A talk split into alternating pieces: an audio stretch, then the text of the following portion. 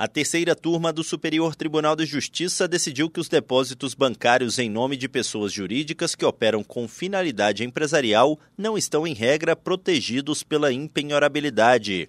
O colegiado também reforçou que a impenhorabilidade nos casos legais é presumida, cabendo ao credor demonstrar a má-fé, abuso de direito ou a fraude para que a regra seja excepcionada. No caso analisado, o juízo de primeiro grau bloqueou valores nas contas de pessoas físicas físicas e de uma pessoa jurídica por considerar as verbas penhoráveis. O Tribunal de Justiça de São Paulo manteve a decisão por considerar que os devedores demonstraram reiterado comportamento desidioso dos devedores ao descumprirem determinações judiciais, além de não terem juntado aos autos documentos que permitissem a aplicação da regra da impenhorabilidade.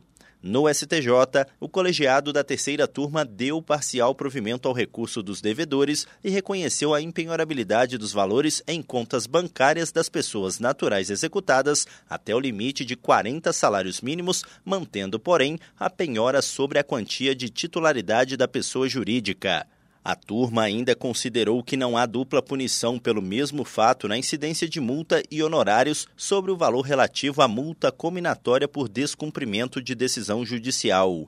O relator, ministro Marco Aurélio Belize, explicou que a multa cominatória tem natureza mista, com o objetivo de compelir o devedor a não atrasar o cumprimento da obrigação. Quanto à impenhorabilidade, o ministro lembrou que cabe ao credor demonstrar a ocorrência de má-fé, abuso de direito ou fraude para se afastar essa proteção. Já quanto à pessoa jurídica, o relator considerou que não incide a regra da impenhorabilidade. Do Superior Tribunal de Justiça, Tiago Gomide.